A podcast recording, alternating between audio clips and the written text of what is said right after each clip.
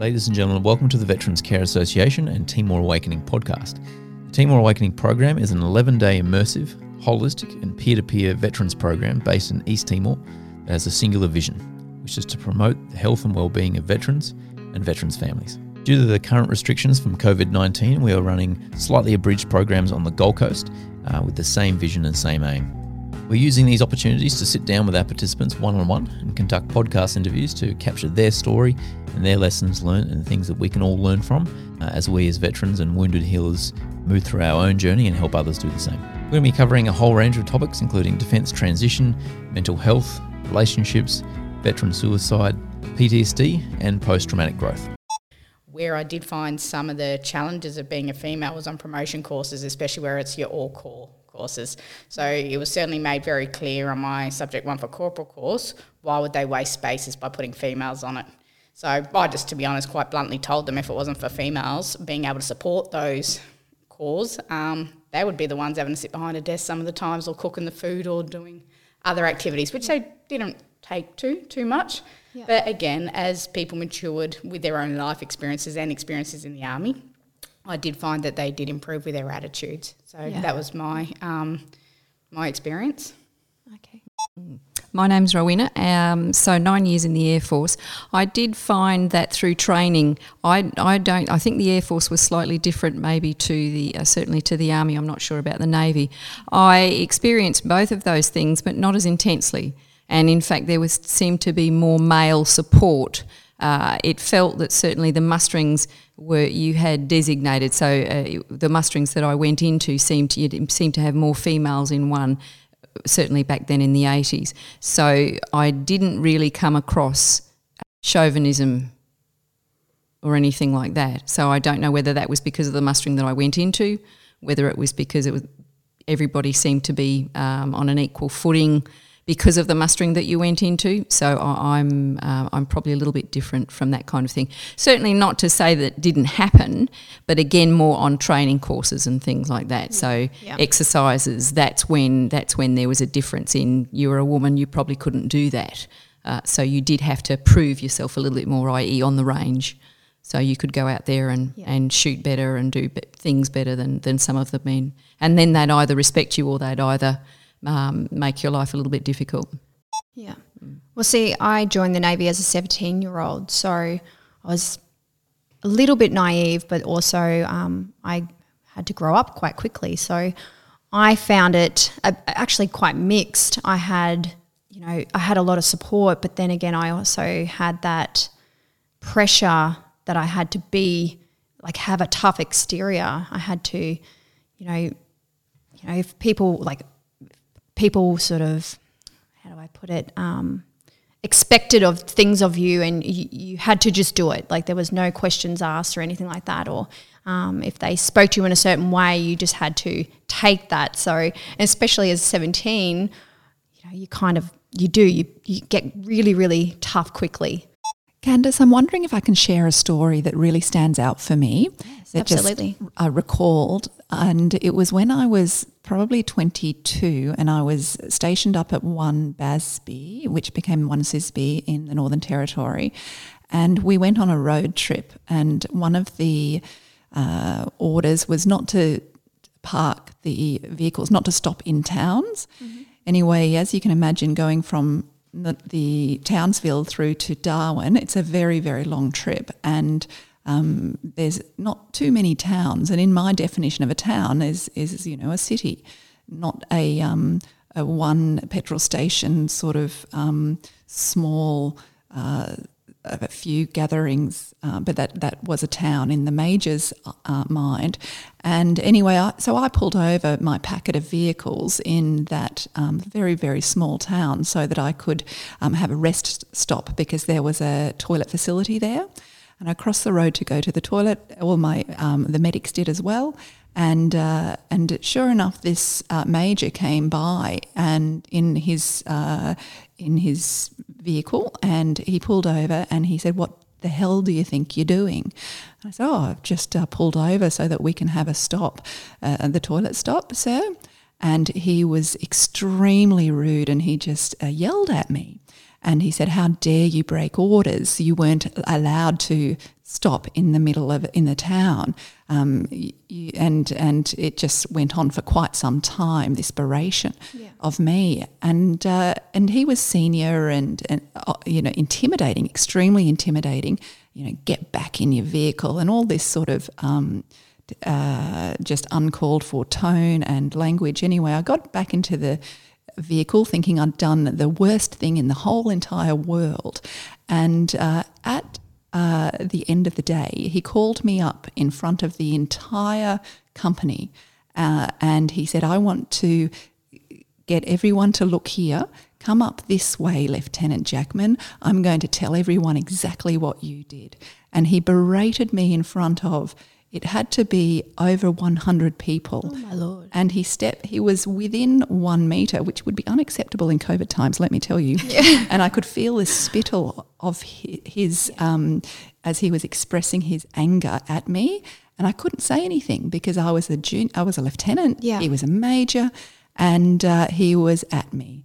And he, as you can imagine, these these um, majors, they uh, you know gesticulated with their uh, their hands, and they um, swore and they said, "How dare I?" And I broke rules and I broke orders and uh, rah rah rah. And it was a warrant officer, and I always remember his name, Warrant Officer Jovich, who stepped in front of the major between the major and I, and he said, "That's enough, sir. That's enough." And from that day on, I remembered to myself, I will always stand up for someone who is in a situation where they're getting um, intimidated, and and uh, and I I want I'd love to find him and thank him for that because that was a really Turning huge. point for you. It was, yeah. So there were there were men who made my life hell, but there were men who were just fantastic as well. In 1990, uh, one of my friends suffered a misadventure on descent to a drop zone in Sabah. So he, uh, Jonesy, his name was, Yep. we'll leave it at Jonesy, uh, come out, and for some reason, uh, whether the static line was around his neck or his neck hit the step on the way out, um, massive trauma. So quadriplegic under canopy. Looked across after all round observation, which means I'm swinging my legs left to right and having a look around at all the other paratroopers around me. Yep. Just noticed he was slumped under canopy without his helmet on. So steered as hard as I could to get to Jonesy with another mate of mine because we were yelling to each other under canopy that he's not in a good way, and we landed on the drop zone. Uh, he, his neck was actually out to where his ears were, and he couldn't breathe. So we tried all resuscitation techniques to get air in there, and we couldn't. And the doctor eventually turned up. It was an emergency tracheotomy on the drop zone, and then um, I was Jonesy's breath. So I just kept him going by breathing through the tube. And uh, yeah, they got him in the hospital. Jonesy survived. As far as I know, he's still out there somewhere. He's still kicking, uh, doing what he's doing, which is fantastic.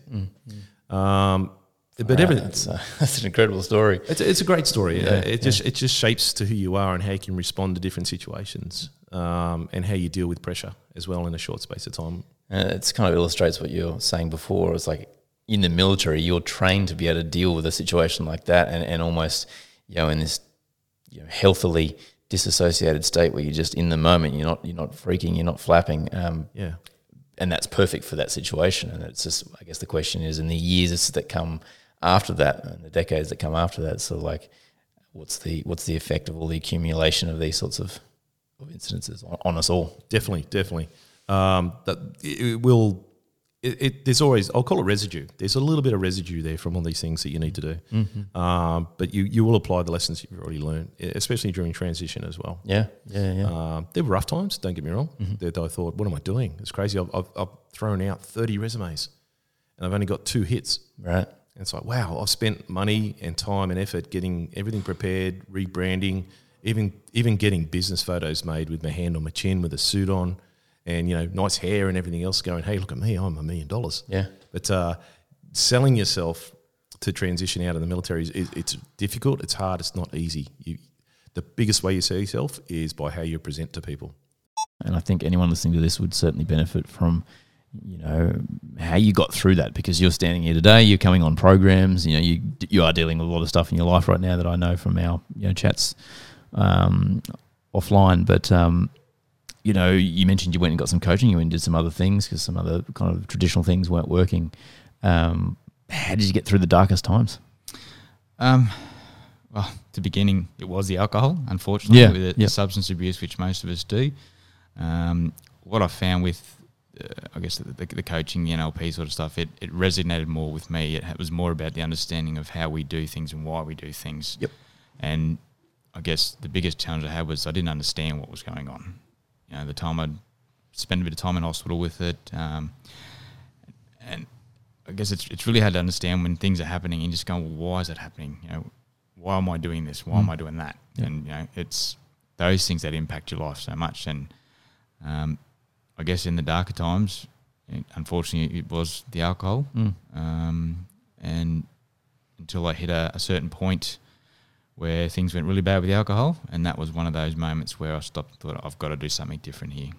Um, so I found quite often for most of the time I was alone and really having to sort of pull myself out of nearly every day to keep myself going. Mm. Um, and I guess one of the things I've found that has kept me sane, or whatever word you want Yeah, to put on it, um, for me is I grew up bodyboarding, surfing, um, and for me the ocean is my place. Yeah, right. Um, How cool is that? Well, perfect place. yeah, You're in uh, not, not complaining at all. Rainbow Bay on the Gold Coast. Perfect place to be. Yeah. yeah. Um, it was, I guess it's for most people that have got PTSD understand that the mind just doesn't stop. It just it's continually there's something going on, something going on, and um, for me the ocean is what I guess calms my mind. Um, I tried all the meditation and you know everyone said do this breathing and counter this and yoga positions, but for me none of those really worked. And I guess now my understanding is meditation for everyone is different. 100%. Everyone needs to find what's their version, whether that's a walk along the beach. Yep. For me, it's being in the ocean and surfing. Um, and I guess a lot of the clinical courses I did, they were all like meditate, meditate, meditate, and it just it just did not work for me. So I spent a lot of time in the dark, I suppose. Yeah. Um, to sort of answer your question there, there was no real way of pulling myself out of the dark, and it's only been the last few years where I've really got back into the surfing and um, I guess sort of started to center myself again. Yeah, I think you- you're right on the money there. It's, you got to find what's meditative for you, and if it's the counting and the breathing and the yoga's not it, maybe it will be it later down the path once you sort of got out of the worst times. But if surfing's it for you, sweet. If archery is it for you, sweet. If hiking's it for you, yeah, Yeah. nice. So yeah, I, I really struggled um, coming back from Timor. Um, I I struggled to live in Australia. Uh, I struggled to sleep. I remember I was, I was living in the lines, and I was sleeping on my floor.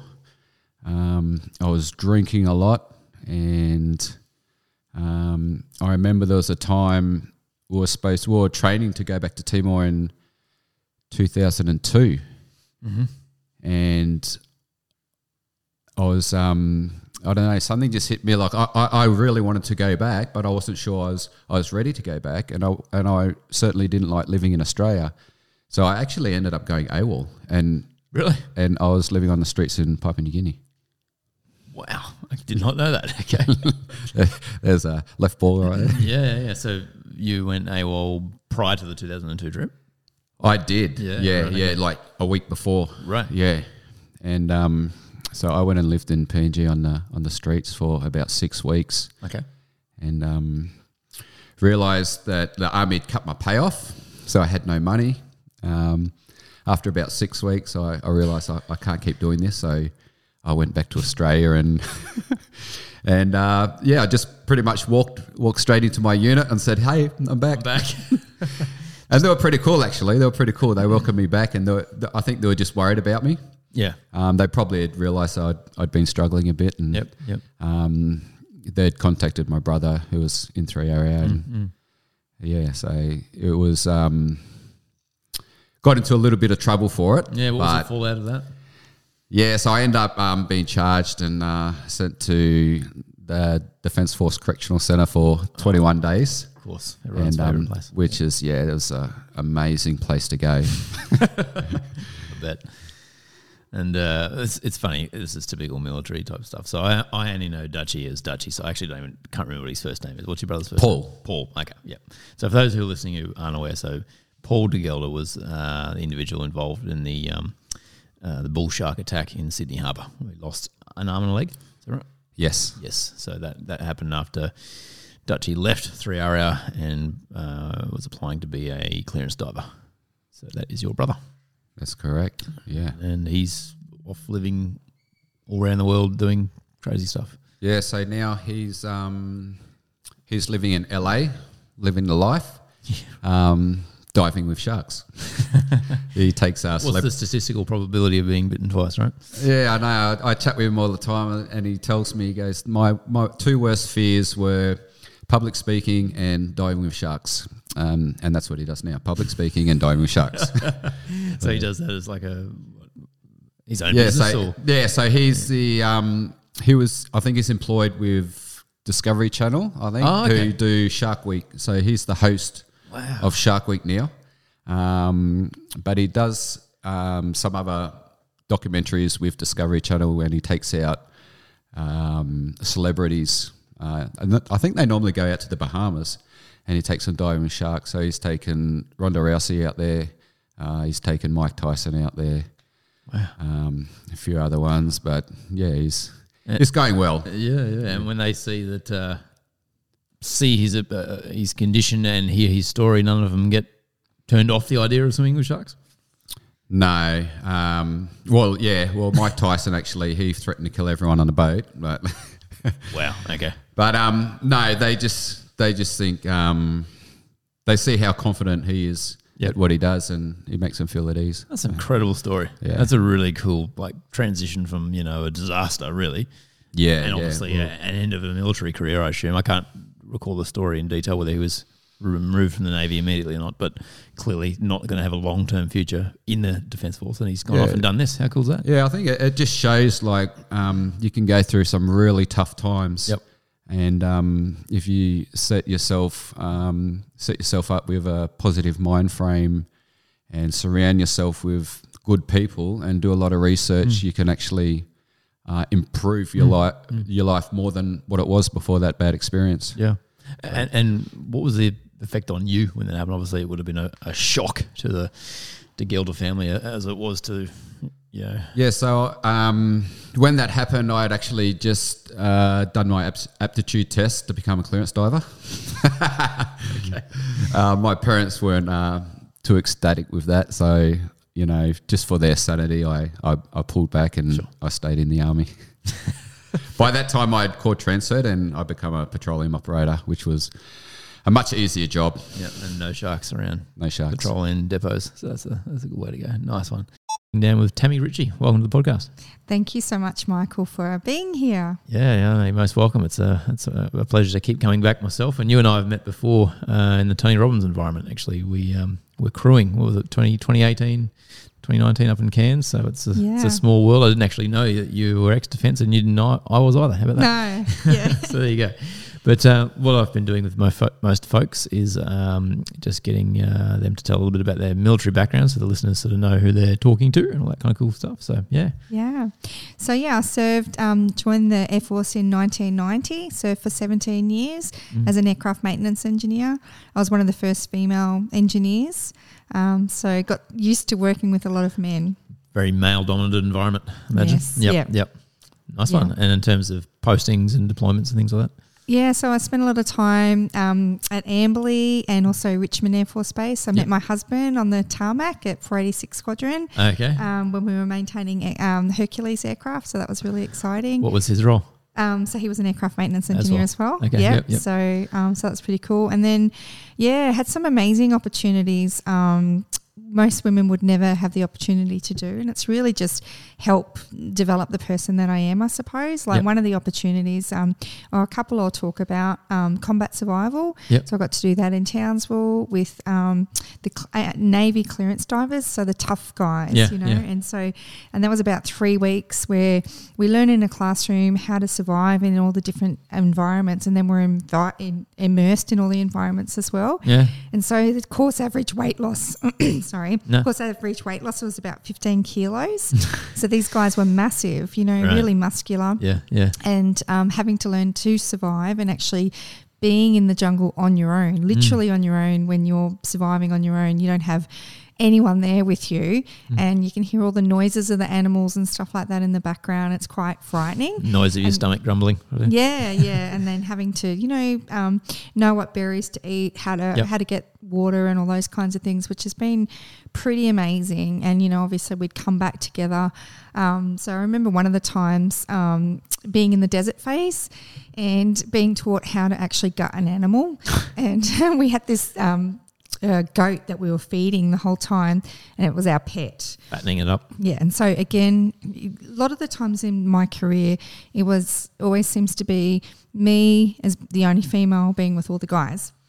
And so, you know, we had this goat and we are patting this goat, petting this goat, had no idea that we were going to have to learn how to cut off the head of this goat and Oh. gut it. And that was like my responsibility they got me to do. So, Wow. Okay. pretty yeah pretty um awful i suppose but Yeah. it was like um nec- you know necessary because when you let's face it when you're surviving in the jungle You do what you do. yeah or out in the ocean you know being in a um 10 man raft with uh, there's 11 of, us, 11 of us on a 10 man raft and like literally surviving so it was pretty Yeah. awesome then I got to do the Kokoda Trail as well. So, being an engineer, I looked after the um, Caribou aircraft as well. Yep. And so the Army and the SAS used to utilize those to fly around in different deployments and stuff. And so, um, as a thank you, they went past my office one day and said, Look, we'd really love for you to come with us on this um, opportunity of a lifetime to do the Kokoda Trail. And they were expecting me to say no. Um, I straight away called my husband, and at that stage, we had two little girls and um, they would be going to childcare. And my husband was on deployment himself, so he wasn't there. I was at home Yep. looking after the girls, and he's like, "Tam, you have to go," and I'm like, "But the day that we're flying out, you're flying back on a military aircraft from Darwin," and he's like, "Look, we'll sort it out. Just go." So I had full support from him, which Yep. was really awesome. Yeah. And because he was away and I only had two weeks' notice, I was very fit at the time as well. Um, but, you know, working full time and then also studying full time as a teacher in the evenings, looking, raising the two girls, doing it all on my own, I didn't have the chance to even think about what I was doing, which was really awesome. Yep. It wasn't until I was on the plane on the Caribou that Sonic, like a gravel truck in the sky, go Yeah. forward, um, you know, goes so slow. Then I was like, oh my goodness. And my monkey brain was like kicking in, trying to create so many stories like, what are you doing? You're with the toughest guys in the world. Because there was me and 144 SAS soldiers. That's it. Maybe I think there was another three Air Force guys. But again, being the only female. So my brain was like, oh my goodness, and you got to carry a 25 kilo pack. You know, that wasn't much, um, that was half my body weight Yeah. I'm having to carry. And so my brain's like, oh my goodness, what's going to happen? It wasn't even if, it was so definite. It was like, what's going to happen when you go over on your ankle? What are you going to do then? And this the story just got more and more involved and more layers of helicopters coming to get me and all these kinds of things, right? So day one we started marching. The guys started pack marching. They took off and um, left me for dust in, in the beginning. And I'm like, oh my goodness, right now you're really in deep. You know, what are you going to do? You're the only female. You got to pull in deep for for all the girls that are out there. Yeah. You can't give up. You can't be weak. Yep. Yep. So as the day passed, um, people started peeling off, which was awesome because as I peeled off, it gave me the strength to know, hey, I can possibly do this. Yeah. You know, the mindset was just so incredible and so pinnacle in this moment to go through. But I was also so clear on what I was saying, and our thoughts lead to feelings, lead to actions, lead to results. So, those thoughts that I had on the plane, the whole stories, day four came along. Day four, I went over on my pack, and all you could hear is in my ankle. Oh. My ankle was just so swollen and sore. And I was like, oh, good one. You just put it out there. You knew it was going to happen and you brought it to your attention mm. and you actually manifested what you put out there. Yeah. So then I was like, oh my goodness, okay, rest, ice, compression, elevation. Rest, highly unlikely with all these soldiers. Mm-hmm. Ice, don't have any ice. We're actually in the jungle. Mm-hmm. Compression, well, I guess I can leave my shoe on, leave my boot on, and I'll elevate for a little while. And then I had to dig deep. And the thing that got me through was not the whole reality of the situation, the chaos, the perturbation, but it was the mindset that went, you can do this. Hmm. Yeah, so I had to set my outcome, send the energy on the outcome that I desire, and that was crossing that finish line, which was such a big deal. You know, having this big task ahead of me, mm. being injured, and that's exactly what I did. And that's exactly what I achieved. So when I crossed that finish line, I rang my husband, like on the radio, and I'm like, oh my goodness, I can't believe it. I've completed this. It's one of the hardest walks in the world. And he's like, oh, far out, Tam. I knew you'd do that. Of course you'd do that. And I was like, I was, you know, doubting myself all the whole way. Yeah, yeah. So I guess it's just the power of, you know, like so many incredible experiences that I got to do again that, you know, a lot of women didn't get to do. Like I'd be flying on Iroquois aircraft, flying, um, driving around the tarmac with army tanks and stuff like that, and doing all these incredible things. Yeah. Um, but it was mindset that kind of pushed me through. And a lot of the things, as I said, I, that I learned from the Kokoda Trail that time Yeah. Um, changed my life forever because I realized just how strong I was and the power of the mindset. And that was way back, you know, I don't know how many years ago, but I've been out for now 15 years. So it was, yeah. You use a lot of that sort of stuff for you, what you do now with your coaching and your business. that Yeah, sort of. Tell us a little bit about that just quickly. Yeah, so um, I came to the end of my career. I was 17 years, and during that time, I I guess I was a little bit unfulfilled with that career. Um, I didn't know what was next, and I knew that we'd had our last child, and leading up to when I was pregnant with that child, you know, I was still working full time, studying as well, and I'm a Type A personality. I'll throw in as much in the day as you can. But that's not always the best solution because I also got sick as well. Yep. Um, during my career, I also fell off an aircraft um, work stand and broke my back and had to learn how to walk again. So I've had to overcome all that. Wow. And I was diagnosed also with two autoimmune diseases. So with the back injury, um, my services were no longer going to be required. Yep. So I was facing that medical discharge, had no idea what I was going to do. I'm a skilled engineer, you know, just had no idea. And then I was like, can I go back? So the 12 months when I had off on maternity leave, I made the decision for once in my life, I'm going to stop. I'm going to breathe. I'm going to take my shoes off. I'm hmm. going to create the necessary space that is needed.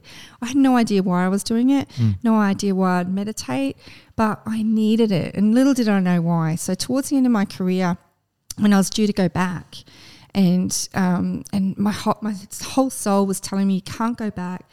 You go back, you're going to be there hmm. until you're 65. Yep. You know, maybe they could retrain me, or I'm not sure.